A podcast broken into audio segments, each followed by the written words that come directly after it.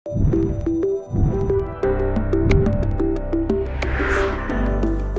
сайн байцгаана уу бизнес эмээний сонсогчдоо энэ өдрийн мэндийг хүргэе. Бизнес эмэн подкаст маань дахиад гэрээсээ та бүхэндээ мэдчилж байна. За ингээ хөл орны үеэр хийж байгаа 76 дахь дугаар маань эхэлж байна. За энэ дугаарт маань Saba компани нэмсгэн байгуулагч захирал Саран Туяа оролцож технологийн шийдлийг ашиглан борлуулалтын сувгаар үржүүлэх арга болон үүнтэй холбоотой бусад асуудлын талаар ярилцах болно. За энэ хүү подкастыг та бүхний мэдж байгаачлан бид эх 7 хоногийн мэмэр гарагийн 19 цаг зохион байгуулагдах мэдээллийн технологийн шийдэлтэй борлуулалтын тактикгүй зэдтэй вебинараа өгтөн хийж байгаа. За Манай подкастыг та бүхэн Apple болон Google-ийн podcast application, манай YouTube channel болон Business Email, Business Email вебсайтаас мөн M+ application-ыг сонсох боломжтой шүү. За, подкаст эхлэхээс өмнө сарантай зөвлөх та өөрийгөө болон компанийнхаа үйл ажиллагааг товчхон танилцуулах уу? За, юуны өмнө сар шиндээ сайхан шинэлснэ. За, тэгээд өнөөдөр бид нэг онлайнаар уулзж байна тий. Тийм тэгээд хүн болгон бас гэртээ ингээ байгаа энэ үед бас өөртөө хэрэгтэй мэдээллийг бас сонсоод за мөн өөрийнхөө бизнест одоо яг энэ цаг тахлын үед одоо бизнесийнхаа борлуулалтыг одоо яаж барихын мөн цаашлаад хэрхэн одоо борлуулалтынхаа одоо хүрийг тэлж болох уу гэдэг дээр бас тодорхой хэмжээнд өөрийнхөө хийж байгаа ажил болон одоо мэдж байгаа зүйлсээс хуваалцахыг бас гинэ. Аа За тэгээд өөрийгөө танилцуулна гэсэн чинь нэрээ өөр сар шингээ яваад гэсэн юм. Тийм за би болохоор ер нь бол холбооны инженер мэрэгчлээ. Тэгээд 2001 оноос 2015 он хүртэл Mobicom корпорацид за яг цэвэр хэрэглэгчийн үйлчилгээ болон борлуулалттай энэ чиглэлд нэлээд дагнаж ажилласан. За намайг хүмүүс 22 22-ыг үүсгэн байгуулж одоо 10 гаруй жил ингээ хөгжүүлсэн гэдэг туршлагаар нь бол маш олон хүмүүс мэддэг. Тийм тэгээд Монголд ч гэсэндээ маш олон хүмүүс 22 22 гэж лавлах дугаарыг бас мэдж байгаа бах тий. Тэгэхээр миний хувьд болохоор 2004 оноос эхлээд Mobicom-ийн хэрэглэгчийн үйлчилгээ, борлуулалтын дараах үйлчилгээ, за тэгээд уцаар хэрхэн борлуулалт хийх үү, зорилтод хэрэглэгчтэй телемаркетингийг хэрхэн хийдэм бэ гих чиглэлүүдээр Mobicomд бол тасралтгүй баг ингээд 10 хэдэн жил ажилласан байна. За тэгээд яг энэ хийсэн ажиллаараа мэдээж эн чинь Mobicom-оос гадна Монголын бас маш олон хэрэглэгч иргэдэд бас энэ үйл ажиллагаа бас ашиг тусаа нэлээд өгсөн байдаг. Тэгээд үүнтэй холбоотойгоор би нэг 2013 онд Австралийн засгийн газрын тэтгэлэгт ерөнхийдөө энэ Монгол улс болон Mobicom корпорацид ямар одоо өвн цэн бүтээвэ, юу хийж бүтээвэ гэдэг одоо эсээ бичээд тэгээд Азтайгаар энэ засгийн газрын тэтгэлэг хөтөлбөрт хамрагдаад Австралийн Monash гэдэг дэлхийн топ 100 сургууль багтдаг их сургуулийн MBA хийгээд 2018 онд Монголдо эргэж ирсэн байгаа. Тэгээд яг хөө миний Австралийн засгийн газрын тэтгэлэг авах үедээ бас ерөнхийдөө цаашид би Монголын үйлчилгээний салбарт одоо хувь нэмрээ оруулъя. За илүү одоо өргөн хүрээнд үйл ажиллагаа явуулъя гэдэг ийм одоо төлөвлөгөө гаргаад За ингээд суралцаж ирсэн учраас ер нь бас энэ төлөвлөгөөгөө биелүүлээ. За тэгээд бас нэг бизнесийн удирдлагаар төгссөн учраас бас бизнесийг бас нэлээд ийм одоо юугаар цэнэглэгдээд мотивацаар цэнэглэгдээд Монголдо ирсэн. Тэгээд миний хамгийн сайн хийж чадах ажил бол ерөөсөө миний 15 6 жил ингээд туршлага хуримтлуулсан за телемаркетинг, дуудлагын төв, хэрэглэгчийн үйлчилгээ за сүүлийн үед customer experience гэж бид нар маш их ярьдаг болж байгаа тийм Тэгэхээр энэ зүйлүүдийг илүү одоо Монголын зах зээл дээр дээр нин ялангуяа жижиг дунд бизнес эрхлэгчтэй зориулсан ийм одоо үйл ажиллагаа явуулъя гэд 2018 онд зөвлөх үйлчилгээний байгууллага байгуулсан.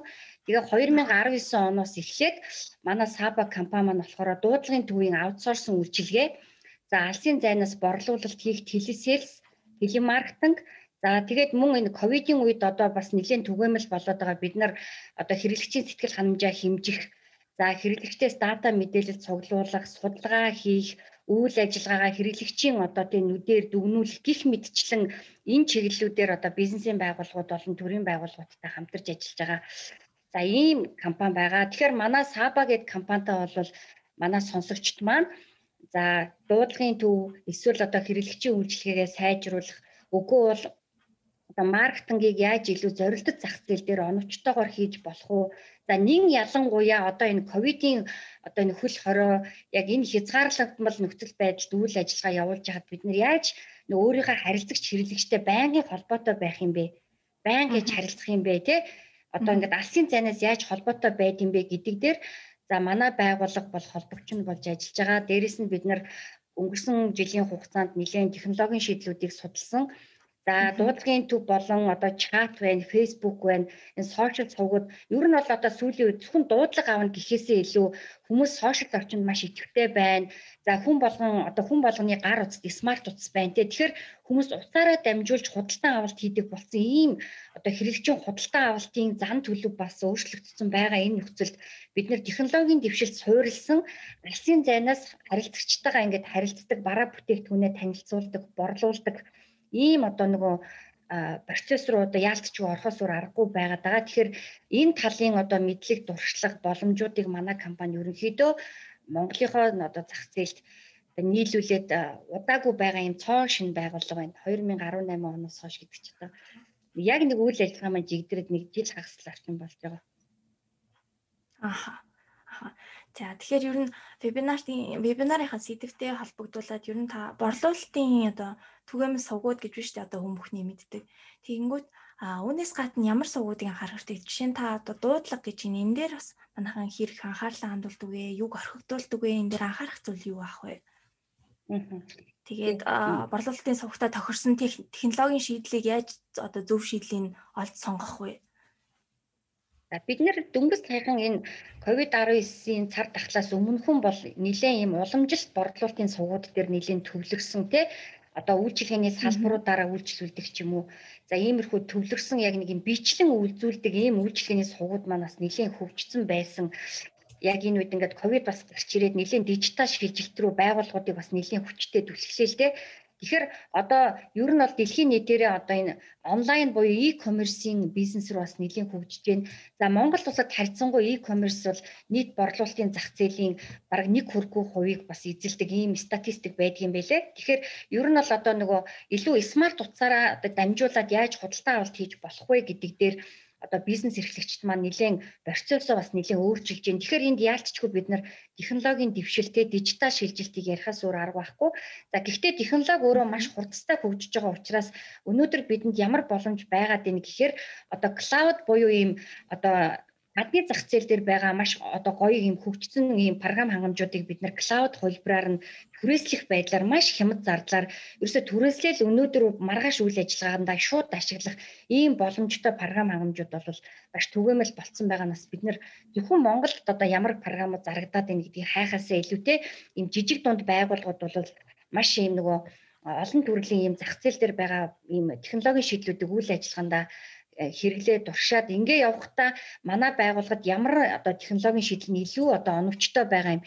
Эсвэл бүр юм кастомайз хийгээд бүр ингээ хөгжүүлэх бол одоо Монголын дотоодын одоо энэ програм хөгжүүлэгч компаниудтайгаа хамтарч ажиллаад одоо илүү өөртөө тохирсон юм технологийн шийдлүүдийг бас хэрэгжүүлэх боломжтой. За бид нар бол Монгол улсад бас програм хангамж нийлүүлж байгаа одоо юу вэ? Байна тий. Call Pro-г манайх бас хүмүүс ингээд манай өрсөлдөгч гэж айгүй андуураад идэм а Call Pro гэхээр танаа өрсөлдөгч үстэйгээд Pro бол манай хамтрагч байгууллага байгаа. Pro бол өөрөө яг юм cloud шийдэл зориулсан дуудлагын төвийн техникийн шийдэл нийлүүлдэг юм байгууллага байгаа. Бид нар тэгээд бас энэ Pro-тай хамтарсан байдлаар хит хитэн дуудлагын төвүүд дээр нь хамтарч ажилладаг.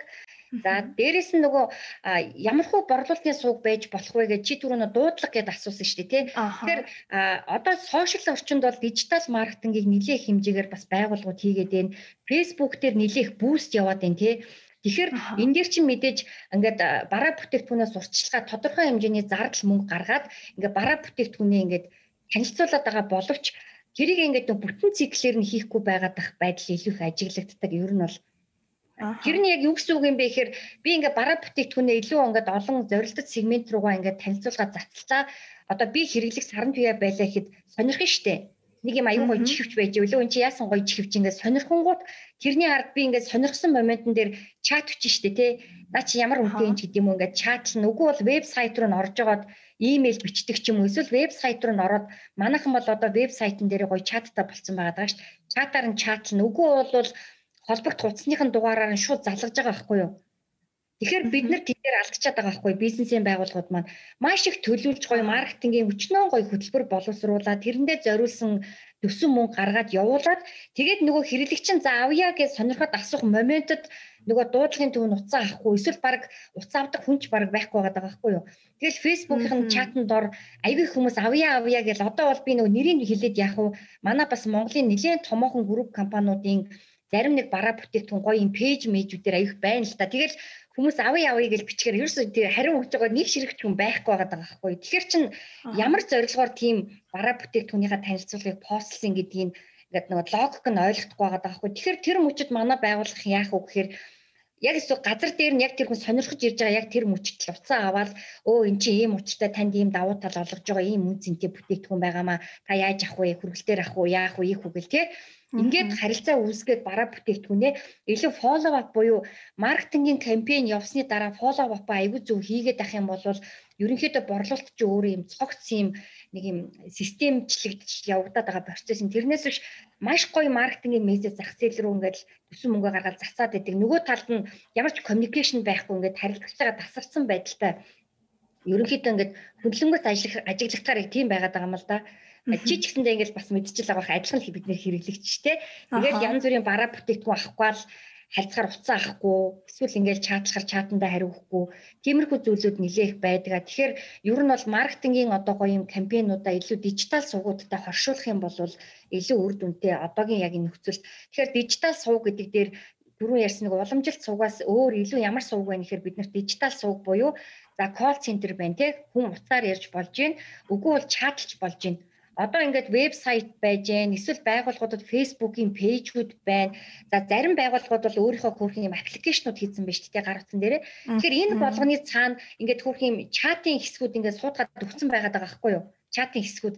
Тэгэхээр мэдээж тодорхой хэмжээний реклам зар сурталчилгаанд нөх хүмүүс өөрөө янз бүрийн төрөл за дээрэс нь нас хүсний хувьд ч өөр За тэгээд ойлголтын хувьд ч гэсэн айгүй зөрүүтэй байдаг болохоор яг нэг мессежийг бүх хүн яг ижилхэн ойлгож авахгүй шүү дээ. Тэ өөрөө өөрийнхөө хэмжээнд ойлгонгуудаа хүн болгонд тодруулж асуух зарим зүйлүүд гарахаар тэр үед бид нар нөгөө харилцагчтайгаа хэрэглэгчтэйгээ холбоотой байх одоо сувгийн менежмент гэдэг маш том асуудал яригдана. Тэгээд манайхан нөгөө сувгийн менежменттэй өмнө их анхаарж байгаагүй юм шиг зүгээр миний хувьд санагдав. Мэдээ сайн байгууллагууд бол байгаа.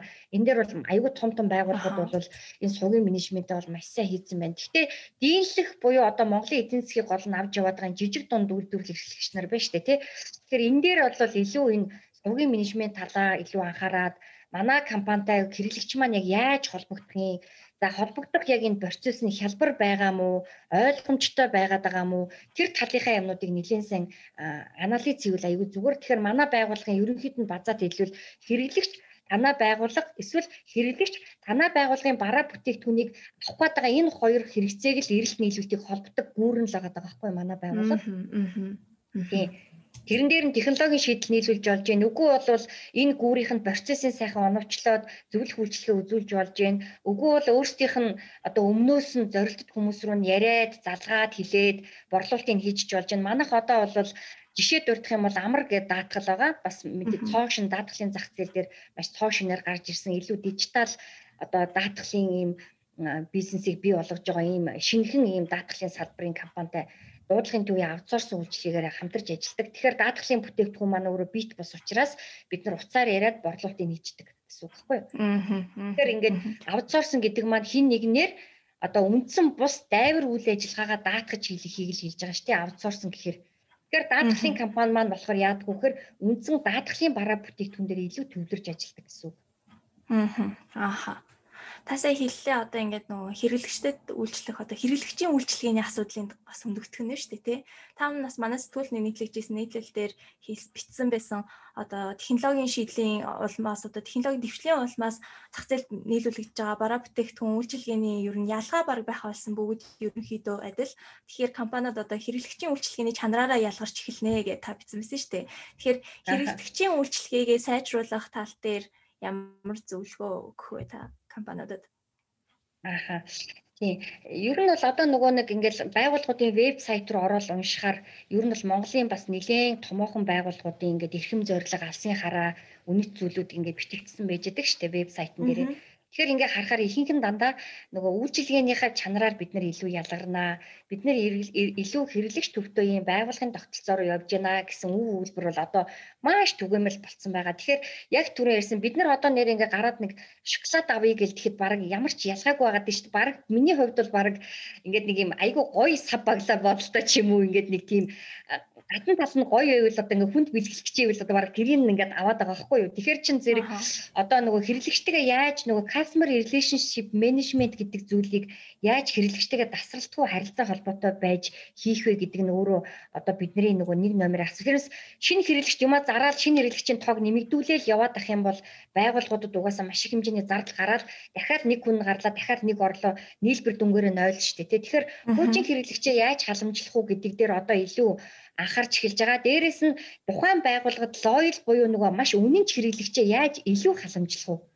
Мэдээж бүх хүнд эрхтийг шаламж өгөхгүй илүү нөгөө өөрийнх нь байгууллагад үн цэнтэй байгаад маш их хэмжээний орлого оруулаад байгаа тэр бүлгээ илүү анхаарч эхэлж байгаа. Тэр бүлэгтээ илүү одоо яаж ихсэн төвчний шуурхаа үйлчлэгээ үзүүлэхүүгээд тэгэхээр бид нар нөгөө хэрэглэгчийн үйлчлэгээгээд ярихаар хоёр л зүйлийг аягуулсан ойлгомоор байгаа юм. Бид нар ингээд нөгөө нэг би бас ингээд ерөнхийдөө ингээд бас хит хитэн байгууллагад ингээд зөвлөх үйлчлэгээ үзүүлээд бас сургалт ингээд ороо явж хахад юу ажиглаад байна гэхээр манай энэ удирдлагын багууд биш үү те. Байгууллага авч явж байгаа удирдлагын багийнхан болохоор энэ борлуулалт үйлчлэгээний ажилтнууд маань ерөөсөө инехгүй байна Ингээ орхоор л ингээл уцтайгаа ингээл орлоол ингээл ямар ч тийм бараа бүтээгдэхүүний хүн тайлбарлалт гэсэн сэтгэл алгаа. Тэгэхээр манай энэ хүмүүсийг сургаад өгөөч ээ гэдэг хамгийн ихний хүсэлт ирдэг байхгүй юу надаа. Энэ хүмүүсийг л ингээл нэг айгүй гоё хүнд ингээд нэг юм ингээд зардаг инээдэг болгоод өгөөч ээ гэд. Тэгэхээр яг хөө зүгээр ингээд байгууллага дотор нь шинжилгээ хийхээр яг асуудал нь юундаа вэ гэхээр өөрт нь байдаг энэ нөгөө үндсээс нь ямиг ингээд одоо ингээд мод байлаа гэж ингээд үндсээс нь аливаа ямиг ингээд засахгүй бол нөгөө үр жимснийг тачин юм гарна шүү дээ нөгөө үндс нь олигтой биш. Тэрийг ингээд тижихгүй болохоор яг үр дүн нь нөгөө жимсээрээ гарч ирээд идэг. Гэтэл яг байгуулгын процесс тэр дундаа энэ борлуулалт үйлчилгээний процесс дээр нөгөө байгуулгын хэрэгжүүлээд байгаа бодлого тий байгууллага үйл ажиллагаа хэрхэн системчилсэн тэр системчилсэн зүйл нь тодорхой хэмжээний технологийн шийдлэр удирддаг юм уу хэмжигддэг юм уу тий одоо янз бүрийн чанарын стандартуудыг хэрэгжүүлээд гол нь тэрийг хэмждэг юм уу, анализ хийдэг юм уу, тэрийг үйл ажиллагаандаа илүү яаж ашигладгийг гэдгээс нь хамаарат байгууллагууд ингээ хоёр өөр байгаа байхгүй юу.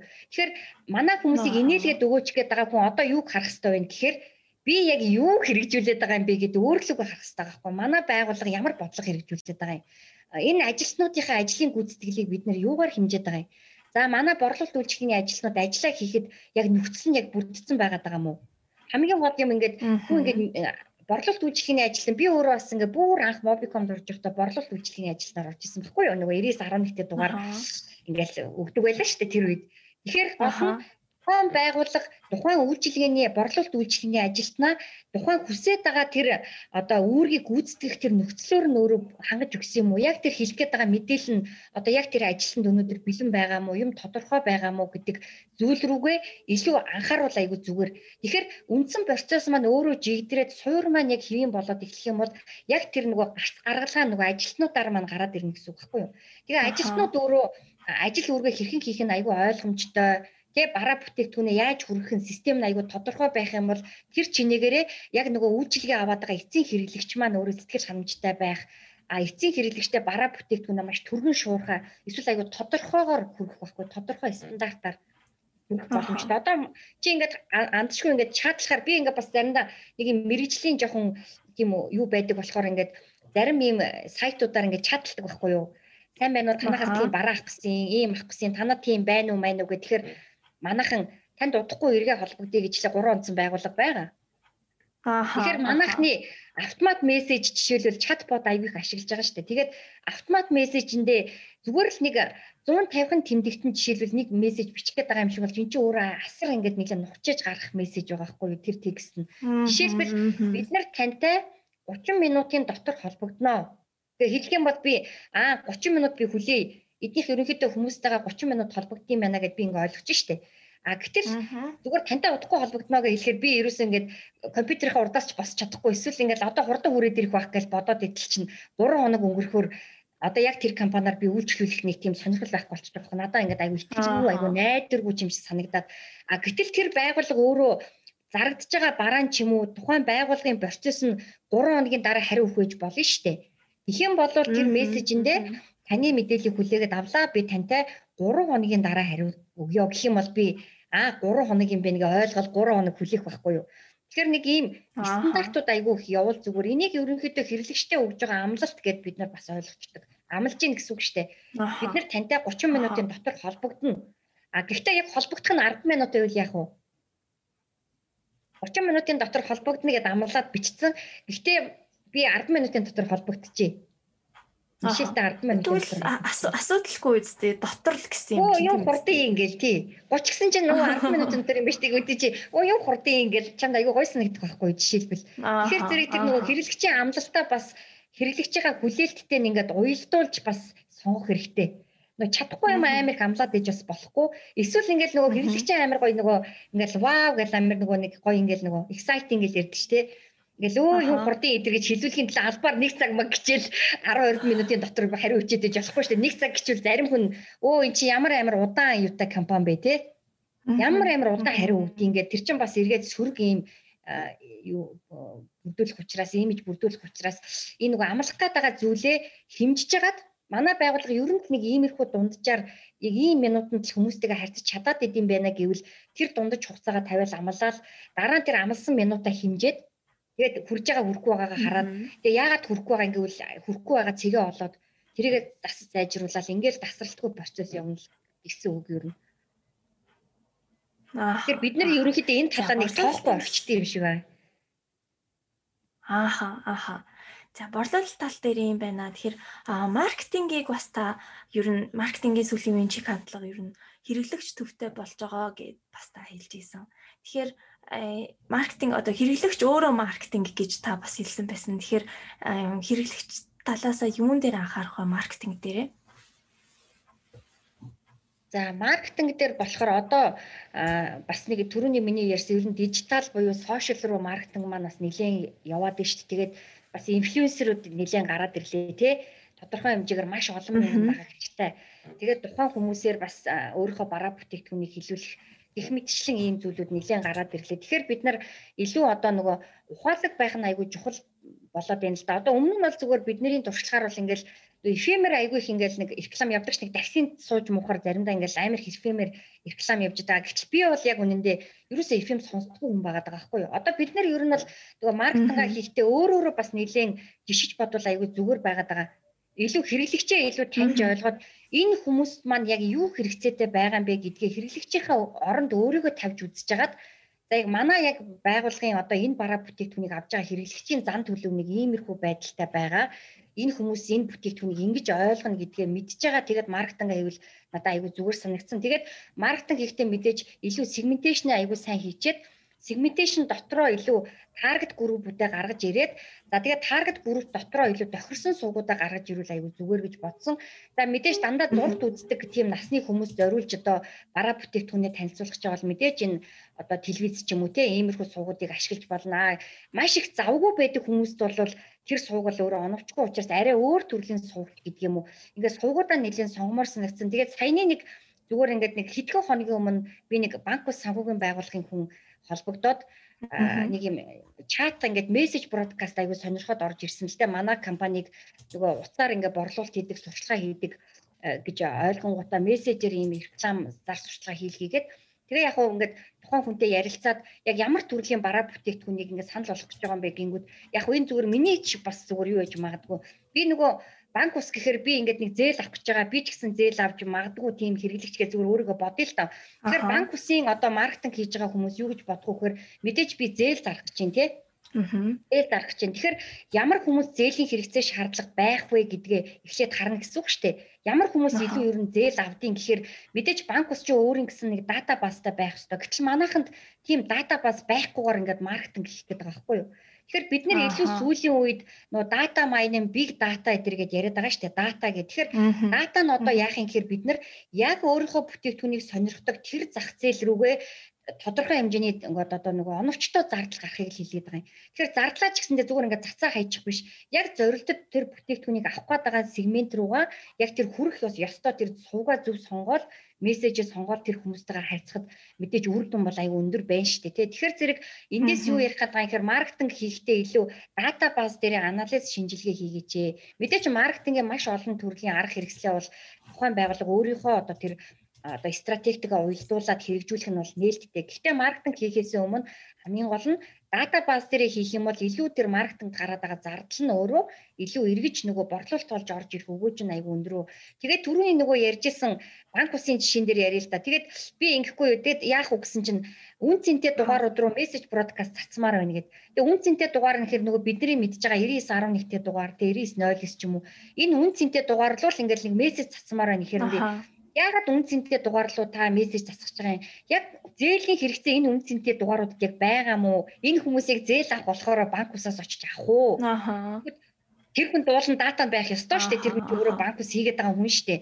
Тэнгүүд ингээд байхгүй болчихж байгаа байхгүй. Тэгэхээр би юу зөвлөх гээд байна гэхээр одоо өнөөдөр тань танаа байгууллагаас одоо бараа бүтээгдэхүүн авж байгаа энэ хэрэглэгч болгоныхоо бүртгэлийг маш сайн хийгээд Тэгэхээр харах юм бол магадгүй 99.11-тэй дугаартай хүмүүс банк усаас зээл авдаггүй ээж магадгүй шүү дээ. Би бол авдаггүй байх гэж бодоод байгаа байхгүй би өөрөө одоо жишээл нэг хэрэглэгч нь байлаа гэж бодоход миний хараад байгаа өнцгөөс би авдаг илүүгээд бодохоор яг ингээд гүйччихэл банк усаас амар яралтай зээл аваад л яг тэр дугаартаа л хүмүүс зээл авах гэдэг юм шиг тэр хүн бодоод байгаа байхгүй гэтэл яг үнэндээ ямар ч дугаартай хүн зээл авч болно шүү дээ. Ер нь бол угаасаа 99.11-тэй дугаартай хүмүүс чинь маш цөөхөн нэг 10 мянган хүн байгаа шүү дээ. Тэгтэл яг үнэндээ цаана нь зээл авах гэдэг зах зээл маш том байхгүй. Тэр бол дугаараар тэнгиж хүнийг ингэж нөгөө сегментлэх ямар ч боломжгүй зээл авах гэж байгаа хүнийг ийм дугаар авдаг бол зээл авна, ийм дугаар авдаггүй бол зээл авахгүй гэдэг юм байж болохгүй болохоор энэ хүн дээр ямар алдаа гарсан гэхээр яг тэр нөгөө зорилттой сегментээ жоохон юу харах хэрэгтэй. Яг датан дээр үндэслээд яг манахаас хэн зээл аваад идгийг ямар насны хүн аваад идгийг гэдэг нь яг өөрт нь байгаа байхгүй юу ер нь би бол байгаа гэж бодож байна. Яагаад гэвэл чинь зээлийн гэрээ мэрээ хийн штэ. Тэгэхээр яг тэр хүний утасны дугаар нь яг юу ийсинг ингээ харахаар янз бүрийн л утасны дугаар байгаад байгаа. Магадгүй магадгүй тэр хүн зээл авсан тэр хүмүүс руугаа буцаагаад яг тэр дата базаараа харин мессеж явуулж болно шүү дээ. Та манахаас дахиад зээл аваарайч гэдэг юм уу?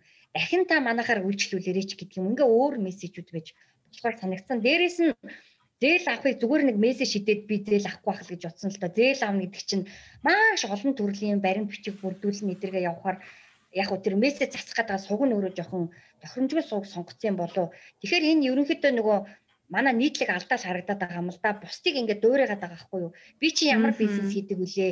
Миний бүтээгдэхүүн ямар онцлогтой вүлээ? Хэн зориулагдсан билээ гэдгээ дөрвөлж харахгүйгээр а хүмүүс ингээд мессеж явуулаад энэ тэгвэл би ч гэсэн явуулчих хүмүүс яг ингэж л энэ байгууллага ингэж л тэгэхээр би ч гэсэн ингэ хийчих гэдэг нэг ийм юм руу ороод явж явж явж байгаа л нэг бурууг нь мэддээл за ерөөсө болиг ингүүтээ дахиад шин юм турших ямар ч зориггүй болсон мэт юм билий. Би ингээд нөгөө байгууллагуудаа очиод дуудлагын төвөө ингээд сайжруулах хэрэгтэй. Одоо танаа харилцагч ингээд нэг бүтээгдэхүүн авъя гэж залгахад л танаа байгууллага нээлттэй байж ивэл ингээд л нэг борлуулалт хийх боломжтой. Яагаад тэгэхээр ихэнх байгууллагын одоо орж ирж байгаа колл центр рүү орж ирж байгаа дуудлагын 70 орчим хувь нь дандаа борлуулалтын дуудлагууд байдаг байгаа байхгүй юу? Дандаа танахаас юм авъя, тийм юм байна уу, ийм юм байна уу гэд тэгж яхад бид нэр тэр нь таг ерөөсө хариу өгөхгүй. Тэгсэн хэрнээ авахгүйгүй хүний хойноос ингээд танах тийм ах байхгүй юу ингээд хойноос нь хөдөлгөөд хар чинь үр дүн чахал хоёр өөр гарна шүү дээ. Тэгэхээр хүмүүс нэлээд илүү ажиллах юм бол айгу жижиг юм ихэд л айгу үр дүн илүү том байх юм бол гэж зүгээр би хувь хүнийхээ болон нөгөө мэрэгжлийнхаа үүднээс л сүүлийн үед ерөнхийдөө тийм дүгнэлтийг хийчихэд байгаа юм. Ааха. Аха.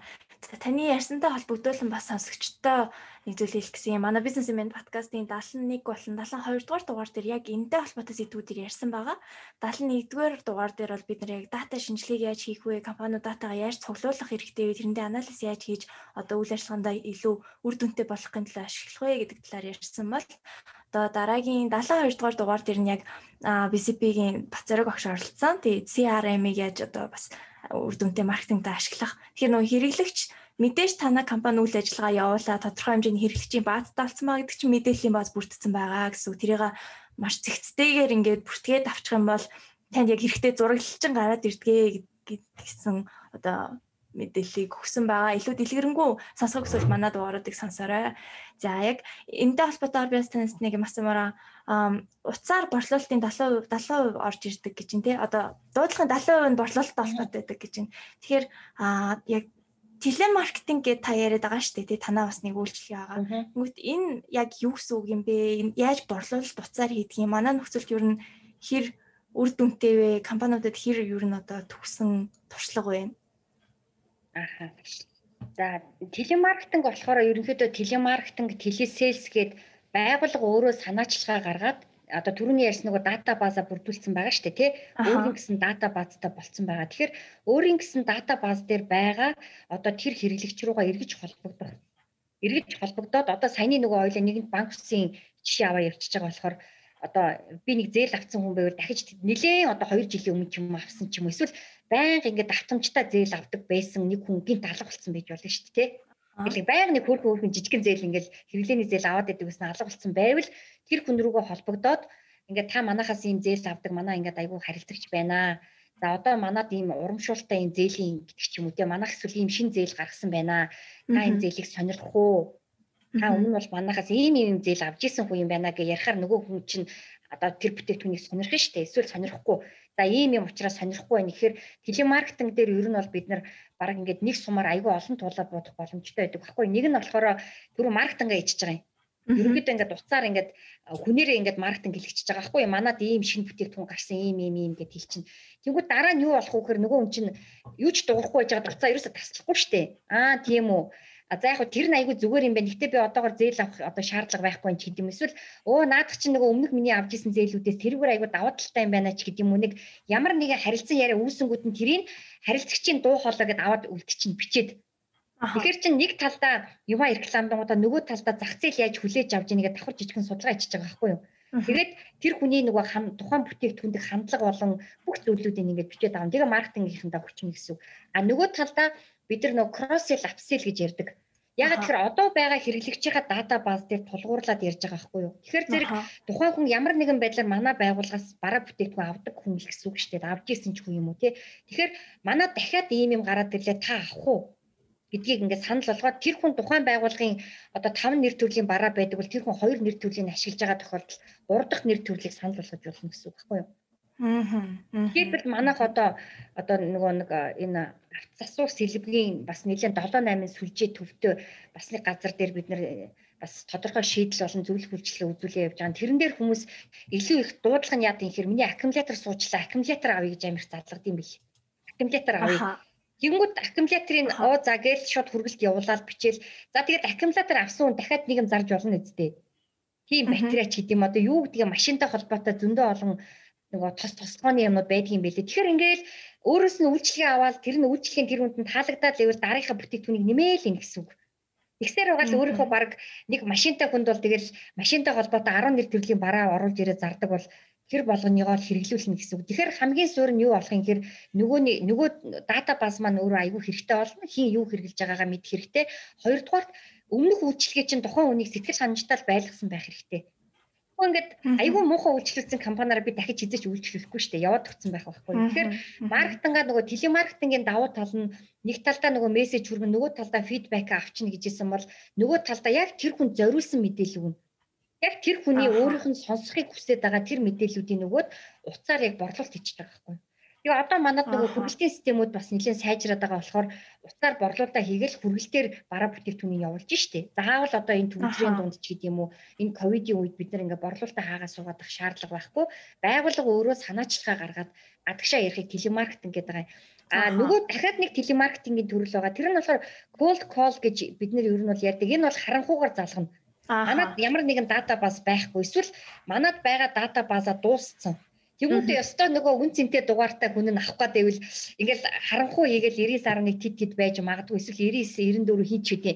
Залхангууд яг дуудаж ивэл тэгэл аваад ярина гэсэн үг байхгүй юу? За та одоо ингэж гэнүү тэгж гэнүү гэл сая нэг сонгуулаар хүмүүс амир ярьлаа шүү дээ. Та тэр дүүргөө энэ дүүргөө гэл тий. Гэх мэтчлээ яг тэрэнд бол яг дүүргийнх нь мэдээл байсан баг. А cold call нь болохоор би зүгээр яг ингээд хаана гэсэн үг одоо ингээд харанхууд нэг юм ингээд шийднэ гэсэн үг. Тэгэл тэр маань хэр оновчтойгоор онох уу? Тэгэхээр байгууллага яг аль тактикийг хэрэглэх үү, яг ямар бараа зарж яхад хэрэглэх үү. Магадгүй хүн болгоны хэрэгэлдэг бараа зарж байгаа компани бол ингэ явчихад бол нэг асуудал үүсдэг те. Ялцгүй ингээл залгаж байгаа хүмүүс нь тодорхой хэмжээний хүн болгоны өдөр тутамдаа хэрэгэлдэг бараа бол бүгд л сонсон шүү дээ. Тэгэхээр дата базда компани аяг хүчрэх байгаад байгааз. Аа. Тий. Тэгээд дараагийн нэг юм нь болохоор чи түрүү ярьсан нөгөө хэрэглэгч өөрөө маркетинг гэдэг. Тий. Одоо бид нар яагаад байгаа юм гэхээр түрүүний нөгөө миний ярьсан customer experience гэж чи түрүү надаас танай компани CX гэд бичсэн байна нэг юу гэсэн үг юм бэ гэдээсэн шүү дээ. Тэгэхээр энэ өөрөө дэлхийн нийтэд нэлээд нийтлэг болчиход байгаа хэрэглээ. Сэтгэл ханамж, маркетинг, энэ борлуулалтыг чинь бүгдийг нийлүүлээд юу гэж хэлээд байгаа юм гэхээр customer experience гэдэг байгаа байхгүй. Тэр нь болохоор ингээд надад сэтгэл ханамжтай байвал би найзтай санал болгоод байгаа байхгүй юу. Эсвэл мань ингээд найз маань янз бүрийн юм хэрэглэхдээ миний хэрэгжилж байгаа юмыг асуугаад тэр нь надад таалагдаад байвал манаас зөхгүй наа чи найдвартай юм байна гэд нөгөө байгууллагаар үйлчлүүлэх бас магадлал нь маш өндөр байгаад байгаа учраас яг юу гэж хэлэх гээд байгаа ер нь бол зургтын рекламанд бид нар хурдгаа болцсон байна л гэж хэлэх гээд байгаа гэсэн үг. Ааха ааха. За энэ дээр бас сэтвэсээ жоохон гацсан ч гэсэн их сонирхолтой санагдаад байдаг юм. Одоо жишээ нь түрүүний нэг компани ингээд 11-т дугаарууд руу маркетинг хийя, яриулъя гэд мессеж өгүүлье гэсэн гэж шүү дээ. Энэ дугаарыг одоо яаж сонгодог ч гэдэг юм уу? Тэдний дата базнаас сонгох уу? Одоо жишээ нь би юу асуух гэдэг нь гэхэлэр үр албаны оператор ч гэдэг юм уу? Дугаарыг нөгөө зарчдсан юм уу? Тэгж болд юм уу? Энэ хэр ёс зүйтэй асуудал яг энэ талаасаа яаж энэ зохицуулагдсан юм бол одоо эсвэл энэ ингээд хамаагүй болцсон нээлттэй дата гэж явд юм уу? Аа тэр манайх нөгөө мессеж бродкаст явуулдаггүй болохоор би бол тэрийг бол сайн мэдэхгүй байна. Яг яаж явдгийг би бол яг сайн мэдэхгүй байна.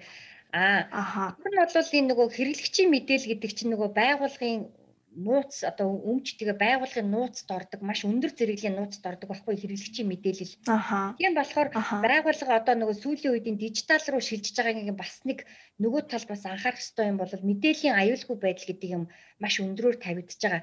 Ер нь бол одоо бизнесийн өрсөлдөөн яг сая хоёулаа ингээ ярангу датан дээр үлдчихэд байгаа яг ингээд энэ саранчи гэж хинбэ гэдгийг мэдчихвэл над руу өстой маш олон реклам орж ирэх гэдэг нь шүү дээ. Манай бараг аваач хийгээд. Тэр гол нь намайг яаж мэдэх вэ гэхээр энэ датагийн одоо нөгөө аюулгүй байдал нь байгууллагын хувьд хамгийн том асуудал ахгүй. Хэрвээ би байгууллагынхаа хэрвээ энэ хэрэглэгчийн дата базыг нөгөө өрсөлдөгчтэй алдчих юм бол бараг л бизнесээ алдаж байгаатай бараг ялгаагүй байхгүй. Тэгэхээр сүүлийн үед Монгол байгуул Монголд нөгөө ISO-гийн бас мэдээллийн аюулгүй байдлын аюул олон стандартуудыг бас байгууллагад хэрэгжүүлдэг болсон байлээ. Тэгэхээр ийм стандартуудыг зүйтэй гэж би бас санал болгомоор байна. За дээрэс нь түрүүн би нөгөө ярьсан ч тодорхой хэмжээний автоматжуулалт болон сувгийн менежментийг бид нар мэдээллийн технологиор шийдэх хэрэгтэй байна гэдэг нь дата базаа алдахаас урьдчилан сэргийлж байгаа гэсэн үг. Одоо манай ихэнх байгууллагууд яагаад вэ гэхээр За би мэдээж ингээд нэг 20 гаруй байгууллага дээр ажилласан. Тэгээд өөрийнхөө туршлагаас л харж хэлээд байгаа шүү дээ. Тэгэхээр тэнд юу болоод байна ерөөсөө ажилтнууд нь Excel файл дээр дата зөөгд байгаа байхгүй юу? Аха. Ерөөсө байгууллагынхаа тэр чигээр датаг Excel файл дээр зөөж байгаа байхгүй. Тэгэхээр нэг ажилтан аваад тэр чинь зарчна үстэй. Одоо баг муугар яриул штэ, муугар яриул. Тэгэхээр зэрэг бид нар ерөөсө ингэж хоорондоо Excel файл болон имэйлээр хэрэглэж байгаа датаг ерөөсө хоорондоо зөөж болохгүй. Аль болохоор илүү програм хангамж ашиглах хэрэгтэй. Энэ програм хангамж руу тодорхой чиг үүрэг бүхий хүн одоо лог файл гэдэг нэг лог үлдээн гэдэг чинь хин хідэн цагт энэ файл руу орсон гэдэг нь үлддэг ийм систем ашиглаж иж бид нэр хэрэгжиж байгаа дата базыг маш сайн нууцлах ёстой. Аа тэгээд түрүүн ягаад яг би Mobicom-д ажиллаж исэн. За сүүлд би бас нэг хаан банкнд бас нэг 6 сар орчим а хаан банкнд бас ажиллаж исэн. Тэгэхээр зэрэг энэ байгууллагууд дээр угаасаа ISO-гийн мэдээллийн аюулгүй байдлын маш том том стандартууд хэрэгжсэн байгаа. За хэрэглэж байгаа дата базыг маш томоор бол хамгаалдаг Үнэхээр сайн хамгаалдаг. Энэ дээр бол тийм дугаар зарна марна гэдэг ойлголт байхгүй ч тийм чинь бүр маш сайн нууцлалтаа явж байгаа байхгүй юу. Тэгэхээр зүгээр хүмүүс таагаал зүгээр яадаг бах ингээл дугаарыг худлаа хийж үзэж байгаа л залгадаг бах тийм. Тэрнээс биш Тэгэхээр энэ том компаниуд мэдээж дата базаа алдвал бизнест маш том хохиролтой учраас тэрийг бол хинт ч алдахгүй шүү дээ. Энэ бол нууцлал маш хангацсан. Тэгэхээр одоо ер нь бол датагаа өөрөө л тэр компани бүрдүүлнэ гэсэн үг байхгүй юу? Таадад дата хайгаа явж байгаа хин ч өгөхгүй байх нь шүү дээ. Одоо Угаасаа энэ бол тухайн байгууллагын баг өмч маш үнэт зүйл нь учраас одоо өнөөдөр бизнес та эрхэлж байгаа бол өнөөдрөөс эхлээл хэрэглэж байгаа дата базыг өөрөө үүсгэнэ. Манай манахаас хин гэдэг хүн ямар насны хүн юу худалдаад аваа явчих вэ? Тэгэнгүүт дараа хэдий давтамжтай энэ хүн ирж аваад байна. Аа. Байнгын давтамжийн жишээлбэл тийм давтамжтай бол тэрийг бүр ингээ бүртгэн тэгж байгаа тэр давтамж дээр нь суурилж агаад нөгөө түрүүний яриад байдаг телемаркетинг гэдгийг хийн гэсэн үг. Аа А телемаркетинг ер нь уцаар борлуулалт хийхэд анхаарах зүйл юу вэ? Та жишээ нь түрүүн чат дээр ярьсан тий. Одоо тэдэн минутын дараа эргээд холбогд яа гэдгийг мэдээж бас уцаар ярьж байхдаа ч гэсэн хэлэх хэрэгтэй байх. Энээс гадна бас өөр ямар зөвлөгөө өгөх вэ? Уцаар борлуулалт хийж байхад а илүү одоо хэрэглэгчээ гэсэн одоо илүү анхаарах зүйлс юу байдаг вэ? Бидний орхитуулаад байдаг зүйлс бас юу байх вэ? Тий утаар ярихад мэдээж утас гэдэг тэгэхээр нөгөө хүний дуу хоолой айгүй чухал байдаг. Хүний дуу хоолой одоо ингээ чамраа нэг муухай хүн ингээ айгүй муухай ирүүлж юусэн ярихгүй шүү дээ угаасаа. Тий эсвэл найл найл хэлээ юу ямар юм бэ гэдэг хүмүүс ч уцаар ер нь бол айгүй төвшөөгд нэгдүгээр тавдггүй. Тэгэхээр ер нь бол нөгөө уцаар ярих тохиолдолд нөгөө дуу хоолойны одоо тэр тоон нь тэр хүний жихэнд хэр хэвтэйхэн хүн байна гэдэг нь бас нэгдүгээр айгүй чухал байдаг. А хоёрдугаар болохоор тэр утгаар ярих гэж байгаа хүний нөгөө цаад энерги нь аягүй чухал гэдэг юм байна гэж би сүүлийн үед бас нэлээх ойлгоод байгаа. Ер нь маш олон жил хийж гин. Тэгээд нөгөө олон жил хийж ижил ингээл янз бүрээр ингээл хувилбараар ерөнхийдөө ингээл уцаар яаж хүнтэй харьцуул зүгээр эдийн гэдгийг ингээд судлаад ахаар ингээд тэр хүн ингээд нэг гоё энергитэй ингээд нэг тийм хүнд ингээд бас нэг зөв мэдээлэл хүргэчих гэсэн тийм дотроо тийм бодолтой хүн ингээд ярихаар ингээд дуу хоолойч гэсэн айгүй өөр юм цоглог Тэгэд нэг хүнд хэрэгтэй мэлчий гэсэн нэг тийм өнгөөр ярьдаг. Зарим бүр ингээ унтдээ штэ ингээ баг ингээ баг э, залахаар ингээ баг вүү вүү вүү гэж тэр хүн тэндээ ингээ баг л гуйж ингээ яриулах гэдэг юм шиг аюу хэцүү тэгж яриад байдаг бүр ингээ чи тийм юм уу гэхээр ингээ ингээ баг ингээ үг ундаггүй те. Тэгэхээр зэрэг тийм ажилтнуудынхаа тийм байдал дээр бас жоохон ажиллал айгүй зүгээр. Дээр нөгөө ярианы скрипт гэж бид нэр заавал боловсруулдаг байхгүй яриа эхлэхээс өмнө. Хүмүүстэй ярихаас өмнө маш олон удаа нөгөө яриагаа хэд хэдэн удаа тест хийгээд ярьж үзээл янз бүрээр ярьж үзээл тэгэл янз бүрийн хүмүүс янз бүрийн асуулт асуул яах вэ гэл ингээд ярианы алгоритм дээр нэлээд сайн ажиллаад тэгээд нөгөө үгэн дээрээ нэг тийм сул үг мөг хэрэгтэй хэрэггүй үгнүүдийг ингээд бүгдийг нь авч хаяад тэгээд хамгийн гол нь сүүлийн үед нөгөө наач гэж бас яриад байгаа ш нөгөө зан төлөвтөнд нөлөөлөх зан үйлдэнд нөлөөлөх үгнүүд гэдээ бас байна. Тийм наач бас аюу хэрэглэхийг боддог. Ер нь бол тэгээд аль болохоор хурдан ярихыг хичээдэг айлхаар хурдан ярина. Тэгээд шал хэрэггүй юмыг бас хүнээс асууж болохгүй. Манайхан би бас өмнө нь тэгэж алдаад байдаг. Гэсэн танд ингээд нэг 5 минут ярил зав байна уу мэн үгэнгүүд би завгүй гэж туцаа тавьчихж байгаа байхгүй юу. Өөрөө зав байна уу гэдээ асуусан. Нэгвэл нөгөө хүн нь мэдээж рекламны утсаар надтай хүн ярих гэж би завтай гэдэг ингээд утаснаас зөвж идэг хүн байхгүй шүү дээ. Тэгэхээр зэрэг 30 секундын хугацаанд айгүй хэрэгтэй юм өгөх гээд байна гэдгээ яаж хурдан хэлж болох вэ? Тэгэл ерөөсөө эхний нэг баг 2 3 үг солиол би ер нь тэр цаашаа тэр яриаг үргэлжлүүлэх үү, үргэлжлүүлэхгүй юу гэдэг чинь ингээ айгүй чухал болчиход идэг байхгүй юу. Тэгэл баг зарим нь ингээл уцаа тасалчдаг шүү дээ. Энэ нөгөө рекламны юу явж ингээл уцаа таслаа ичиж байгаа байхгүй. Тэгэхээр өөрт нь айгүй хэрэгтэй юм хэлэх хэрэгтэй. Ер нь бол зүгээр нэг тийм хэрэггүй юм ярих гэж байгаа бол хэрэглэгч руугаа тийм хэрэгтэй хэрэггүй кол хийгээд зардлын ч нэмэр. Тэгэхээр гол нь би миний энэ одоо хэрэглэгч руугаа хэлэх гээд байгаа энэ мессеж тэр хүнд ямар хэрэгтэй юм Одоо манай энэ байгууллагын одоо энэ дуудлагыг одоо манай энэ харилцагч авснараа яг ямар хэрэгтэй юм те тэрийг аягүй сайн бодоод тэг хүнд хэрэгтэй мэдээлэл өгөх юм бол мэдээч би аягүй дуртай сонсоол нь штэ. Тэгээ яа аягүй л баг өөрөө асуугаад эхлэн штэ цаашаа. Тэгэхээр яа инкер яа ингэж. Тэгэхээр нөгөө нийлүүлэх гэж байгаа мэдээллийн үн цэнэ нэлээд бас харуул аягүй зүгээр. А тэгээд хүмүүсийг нэг жоохон шийдвэр гаргахад нь жоохон хэрэгтэй тэр наад жоохон ашиглаад нэг ганц хоёр нэг тийм үг хэлчихвэл аягүй зүгээр. Бид нар нөгөө даанхал дээр бас аягүй хэрэгэлдэг. Журмын даатгал дээр угаасаа албан журмын даатгал чинь заавал даатгуулах хэрэгтэй байхгүй юу? Тэгээ нөгөө хуулиараа угаасаа даатгуулах хэрэгтэй. Гэтэл хүмүүс даатгалгүй яваад идэг. Тэгэхээр одоо торгуулах моргуулах гэдэг аюул том асуудал цаана аюул эрсэлж байгаад идэг учраас тэрэн дээр нэг ганц хоёр ингээд чухал юм хэлэхээр хүмүүс өө тийштэйгээ шийдвэр гаргаад тэгээ эн чинь нөгөө хуулиараа даатгуулах учраас тэгэл даатгал авчдаг. Тиймэрхүү байдлаар тэгэхээр нөгөө талдаа эн чинь нөгөө хүнээ халамжлаад байгаа байхгүй тийм биз дээ. Намын цагтаа зогсоогоод торгогоод баг хөдөлмөрийн доод хэмжээгээр торгож явахаар 30 мянган төгрөг төлөөд жилийн даатгал авцсан дээр штэ. Гэх мэтчлэн зүгээр тиймэрхүү давуу талын тэр хүнд хилээд өгөхөр хүмүүс угаасаа бараа бүтээгдэхүүнээ худалдаж аавна. Тэгэхээр нөгөө мессежн дээрээ л нэлээд сайн ажиллана. Аа. Аха. За та бизнесмен дээр таны нэг л гарч исэн дундын дуудлагын төвгээд А энэ одоо нийтлэл дээр гардаг үйлчлэгээ зах зээлд нэвтэрсэн байгаа юу? Тэгээд энэ үйлчлэгээ одоо өнөөдрийн таны ярьсан энэ мэдээллийн технологи ашигласан борлуулалтын тактик хэрэгжүүлэхтэй холбогдох уу? Мөн одоо энэ үйлчлэгээ цар тахлын үед бизнесүүдэд яг ямар үн цэнийг өгөх боломжтой вэ? За ерөнхийдөө манай нөгөө бүтээгдэхүүн маань одоо яг зах зээлд баг ингээл одоо 3 сарын 1-ээс нэвтрэхэд бол бэлэн болсон байна. За тэгээд одоо бид нар нөгөө энэ ковидын үеэр аль болохоор алсын зайн руу шилжээд байна шүү дээ. Тэгэхээр дундын дуудлагын төвийнх нь одоо онцлог нь юу яагаа гэхээр би баг Монголд ийм үйлчлэг анх удаа гарч байгаа байх гэж бодож байна л доо. Тэгээд энэ зах зээл өөрөө баг анхдагч нь байгаал ингээд явж ирснийг одоо ингээд бодохоор одоо бол байгууллагуудад дуудлагын төвийн одоо тодорхой хэмжээний үйл ажиллагааг явуулах хэрэгцээ шаардлага яалтчгүй үүссэн байна. Өмнө нь яг ингээд болоод ингээд байгууллага дээр нь очиод уулзаад идэг байсан бол одоо нэгдүгээр ковид гараад ирсэн байна. Хоёрдугаар Улаанбаатарын замын төвжирэл бол маш амар биш тий. Тийм болохоор хүмүүс юу гэлүү чухалч чинь гэхээр зүгээр л чатлал зүгээр л уцаар яриад үйлчлэгийг авахыг хүсэж байгаа байхгүй юу. Гэтэл нөгөө түрүүний миний манай энэ үйлчлэгээ ер нь илүүтэйгээр жижиг дунд бизнес эрхлэгчдэд нэлээд тохирсон Тэр дундын дуудлагын төв гэдэг нь юу юм гэхээр дуудлагын юм яг технологид суурилсан юм дуудлагын төвийн шийдэл нь байж гэн. За тэрэн дээр манай сургалт мониторингийн систем байгаа. Одоо тэнд сур ажиллах операторуудыг сурах сургалт мониторингийн систем явж гэн. За тэгээд нөгөө түрүүний ярьсан бид эдийн CRM байж байгаа хамтарч ажиллаж байгаа байгууллагуудтай гоё CRM-ийн анхнаас нь бий болгож өгөөд за тэгээд компанийн төлөөлөлд манай энэ тодорхой хэмжээний одоо чадварлаг юм операторуудаар дуудлагын төвийн анх шатны үйл ажиллагааг нь үзүүлэх юм. Тэгэхээр зэрэг одоо ковидын үед ч юм уу энэ бөглөрөөтэй үед төрмөн шуурхай байгууллагууд үйлчлэгээ үзүүлэх боломжтой.